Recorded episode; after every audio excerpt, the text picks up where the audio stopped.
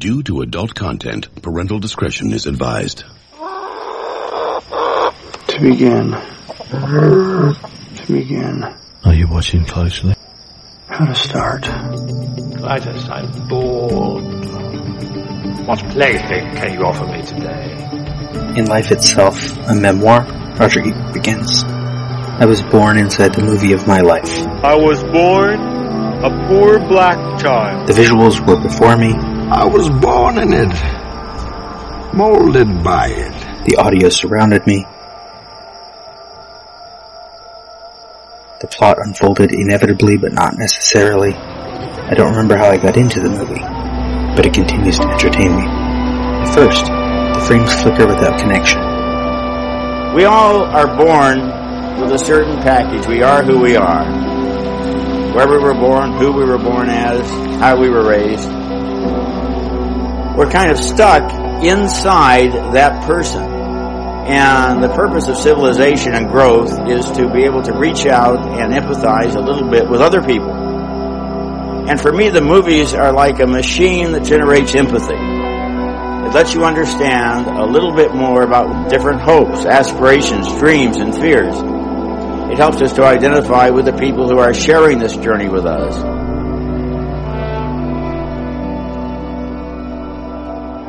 Here's the deal. Mm-hmm. Just give me the facts. Just the facts. Only the facts. Breathe. Focus. Keep it simple. No, no, no, no doubt, no doubt. Okay. Welcome to Cock and Bull Minute, a Tristram Shandy story. A podcast in which, eventually, ostensibly, at some point, we will be talking about the 2005 film Tristram Shandy, a cock and bull story, one minute at a time. Good lord, what is this story all about? Cock and a bull story. Here's your host, me, Robert Black. We're back again, Group 9, Say Anything and Sing Street with guest Alice Lauren. Hello, Alice. Hello. We talked a lot about Say Anything last time, so I'm trying to think if I have anything particular to say about it still. I know, I feel like I haven't said enough and yet. There, there's, there's one thing I, I love, and it's, it's a, it's a, it's a really simple gesture. You, you talked about kicking the glass out of the way last time. Mhm. But I love in this movie the, the card that he sends Diane. Oh yeah. Where it just says like, I'll always be there for you with all my love, Lloyd. Dear Diane, I'll always be there for you. All the love in my heart. Lloyd. I think that, um, that might even be word for word. And that's it.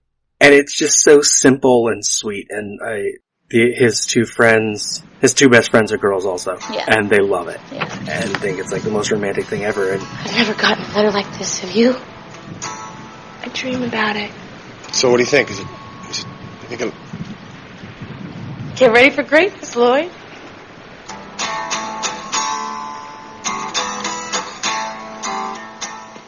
I don't know if I ever really thought that much of it until I watched it recently, and I'm like, no, that's actually quite, that's very nice. It's simple. I will always be there for you is a great sentiment. Yeah, I mean, I, I honestly thought it was being played kind of Yeah. for laughs a little bit, just because I was like, oh, he's so. I mean, my like gut reaction, just you know, seeing that was kind of like, oh, he's kind of so dumb, you know, this. Oh, you sent her a letter. Oh my goodness, what is it? Mhm. And it's just this, you know, little sentence. Yeah, you expect the movie to be cynical about it, and it's not. Right, yeah, and I was kind of like, oh, I mean, yes, it, it is very sweet, kind of, you know, really thinking about it, but it was also kind of like, oh, he has not poor writing skills, but you know, it's, it's, it's I don't want to say that, but it's, you know, you know, it's not like he was like, hey Diane, you're great, you know, that kind of thing, but you know, I, you know, I thought it was gonna be this big, beautiful, flowery language, you know, from, from, kind of what, what I, where I felt he was going. I mean, that'd be nice too, but I, I love that it isn't. Mhm. And that the movie doesn't care. It's just like, his friends love it, she loves it later, it's great. Oh yeah, they're still kids, yeah. Yeah, they're teenagers. Mhm. So it's fine. It doesn't need to be elaborate or Yeah. even particularly special looking at it from outside. That was all the pouring his heart out that he was gonna do, yeah.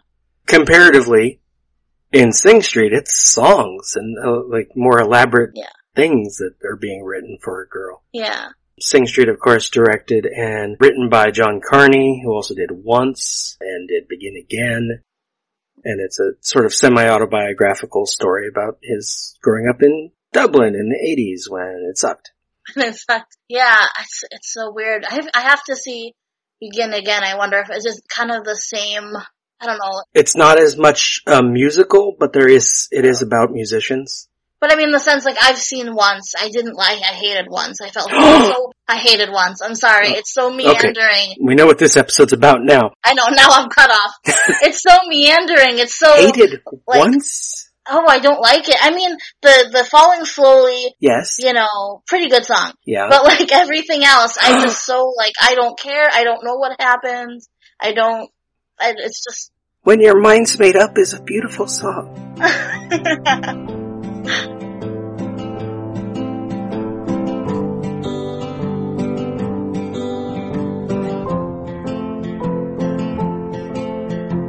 You want something, and you call, call, then I'll come running to fight, and I'll be at your door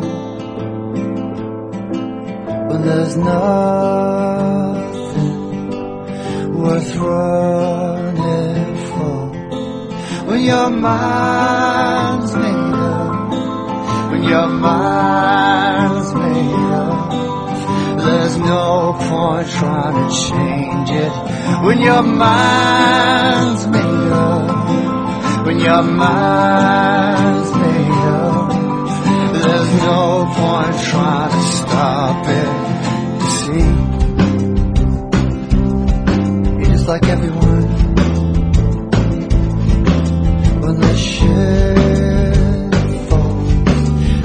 Wanna do is run away. There's, oh, I, I, I love once. I love the soundtrack to the movie. I've seen the mu- the stage version yeah. twice and love yeah. the different versions of the songs there. And the, the stage version especially has one of my favorite visuals ever. Cause they put subtitles up when she speaks. Oh, yeah. I forget where she's from. She Polish, Bulgarian, I forget. I should remember this. But, um, he tells her to say something in her language and she says something and the subtitles tell you she says, I love you. And then she lies and says like something about the moon or I forget what. But the subtitle tells you what she says. And I'm like, yes, that's, that's great for a stage thing because you don't, you don't get subtitles much.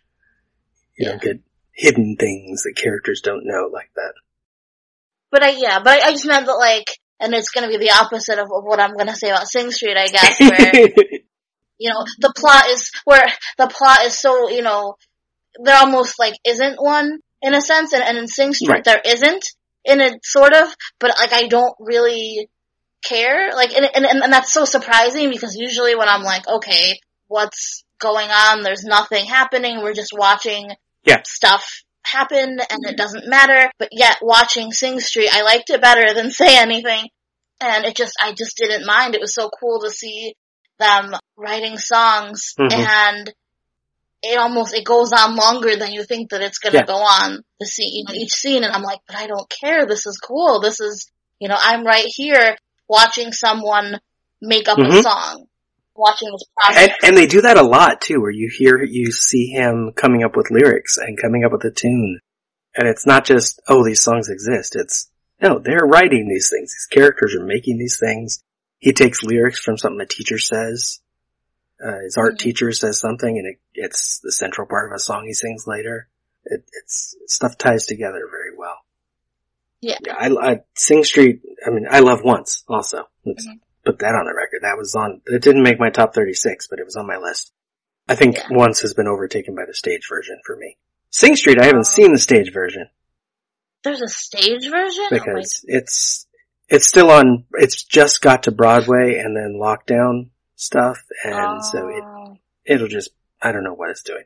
They did a live performance on YouTube. I think it was on YouTube a few months ago where a bunch of the actors got together. They were in separate places, but were like singing together some of the songs and it was great. And there's a new song called Dream for You that's in the, the stage version that is amazing. And then today I realized which character sing it and I got confused because I thought it meant something else. I really want to see it. Sunlight streaming in every morning. lighting all your dark corners. I will dream for you.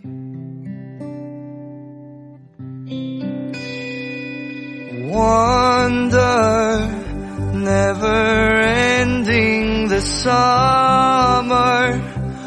Your favorite colors.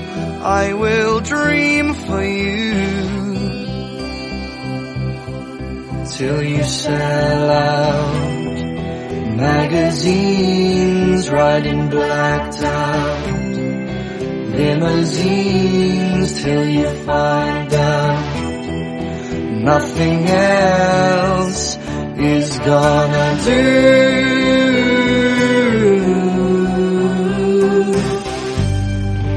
I will stand up and sing for you. I will get in the ring for you until I see it all come true. I will dream for you. But the movie. We're talking about the movie. you hadn't seen it until when did you watch? You you just watched it. Yeah, I hadn't seen it. I had, I, I wondered, I, I felt like it had come out a little bit later than 2016. I was a little surprised because I'd only heard about it when they were, you know, it was like nominated for Golden Globes, and so I knew that it was a very, Mhm. you know, critically acclaimed movie, and it was one of those like, in the back of my head, oh yeah, I, you know, it sounds, I love musicals, I don't know, yeah, I didn't know if it was a musical, but, you know, I love musicals, I love music, I, this, this sounds cute, sounds cool, critically acclaimed, I, you know, I love to see as many kind of Oscar related, I don't know if it, did it get nominated for any Oscars? I know it won, or did it win a Golden Globe? It was nominated for sure. Um, it was nominated for a Golden Globe, and I believe it won a BAFTA. It was not up for an Oscar. yeah, so at le- yeah, so at least I'm like, okay, well, this sounds like a good movie. So it was good to have the opportunity to sit down and watch this because it was, I mean, it was good. It was good, and then I read your blogs, and I'm like, okay, I like it more. But yeah, it's also the movie I watched. Other than Groundhog Day, it's the movie I watched the most times for my blog, and it's because it was a very. Was that? What year was that? It was July 2017. Oh yeah, that would do it. It was Trump just being president, and mm-hmm. everything was starting to go poorly. And I was watching. I was deliberately watching political movies. oh, okay, that's why I was wondering why you had so much politics in your in your head during that time. Well, I got in a I got in a bad mood about stuff, and then turned on Sing Street again because I had loved it when I first saw it, and mm. then I'm just like, I'm gonna watch this again, and then I still hadn't fixed the mood completely, so I'm, I'm gonna watch it again, and just proceeded to watch it for I think it was 12 days, 14 days, I forget, in a row, because it makes me happy, even though it's very like sad, sort of melancholic film. Will you write me a happy song sometime? I need a laugh. But what if I don't feel happy? Your problem is that you're not happy being sad. But that's what love is, Cosmo. Happy sad.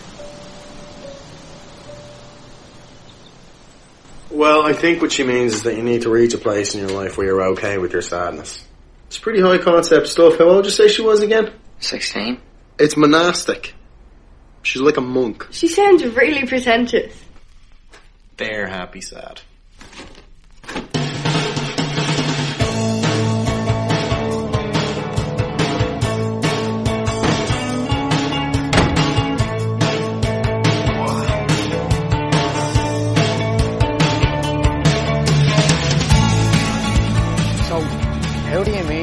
Mean you're happy sad? Yeah, how am we supposed to market that? Means we're not pop anymore. We were pop. Listen, I'm happy being anything. I just want to play music. That's fine. Be who you are and Well, I don't know who I am. Maybe I'm happy sad too. I don't know. What does happy sad even mean? How can you be both things? It makes no sense. it means that I'm stuck in a shithole full of morons and rapists and bullies and I'm gonna deal with it. Okay? It's just how life is. I'm gonna try and accept it and get on with it. And make some art. So how does that affect our music? Positively.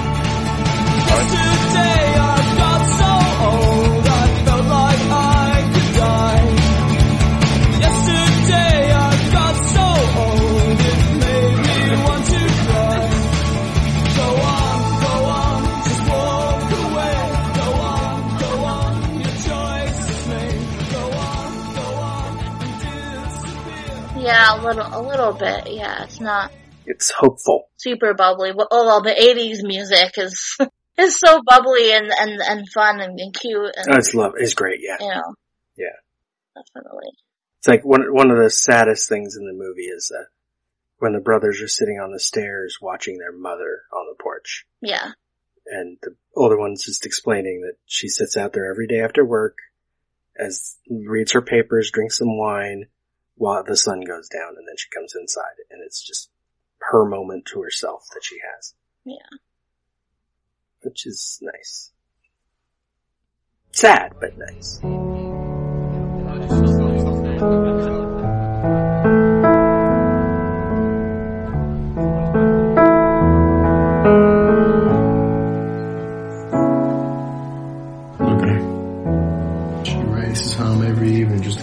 Last little bit of sun. Have a and read her papers. She's always talking about going on a holiday to Spain. But he never takes her. That's all she gets. And the tall tree blocks it and she comes in.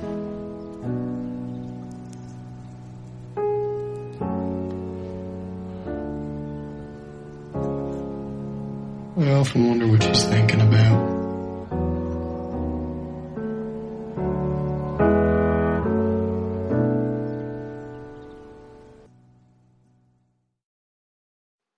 yeah, it, it kind of strikes both, you know, that they're, they're, I mean, both him, uh, and, what, what even was his real name? I, I don't want to call him Cosmo. It's so weird. Connor. Connor, that's right, Connor. And, and, and Raphina, that they both have these kind of difficult home lives, or, I mean, at least she, Mhm. she, she did. I know she's not around her parents, but, um, kind of, you know, watching them escape through, escape through music, yeah. Although she lives in a group home, which in 80s Ireland is probably not a good place. That too, that too, yeah. There's a lot going on besides their home lives. And he goes to a boys' school, which is not a good place. Yeah.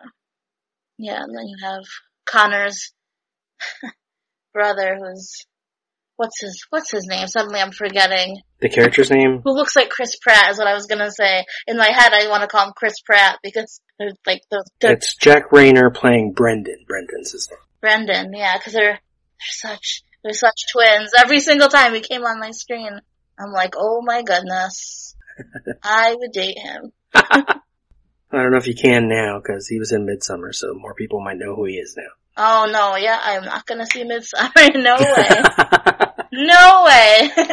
that is not my type. Sing Street is my type. Yeah, very different films. oh yeah.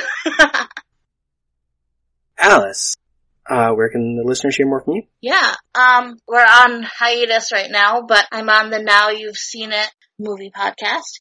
So I talk about movies, obviously. Um, usually with, well, always actually with, with a guest who has, you know, it's, it's their first time seeing whatever movie we're going to talk about. And we get their impressions and we rate the movie. And a lot of times it's also my, my first time seeing it as well. And yeah, we just have really cool conversations. So you can find that anywhere you get your podcast. And I just do other podcasts, other other places. You can find me on Twitter. I believe it's at Pod Socialite. Facebook is Alice Lauren. Thank you for listening. This has been Cock and Bull Minute, a Tristram Shandy story. Follow us on Twitter and Instagram at Cock Bull Minute. Find more content at lemmingdrops.com. Wait a minute. Wait a minute, Doc. Ah, are you telling me you built a time machine? Out of a Mandalorian. Why would you create such an abomination? This is the weapon of the coward. The, uh, it's a past stuff that dreams are made of. Cut.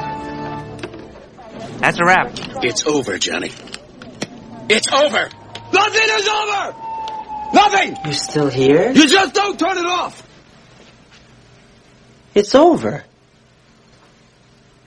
Go home. Go.